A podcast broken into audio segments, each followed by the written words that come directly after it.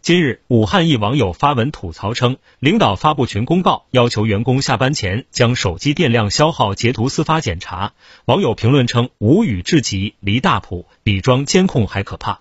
据爆料人介绍称，公司效益近期不好，才开始这样管理，而且不只是单纯的看剩余电量。爆料人称，还要检查当天手机各类 app 的消耗电量，目的是不让刷视频、玩游戏。听头条，听到新世界，持续关注最新资讯。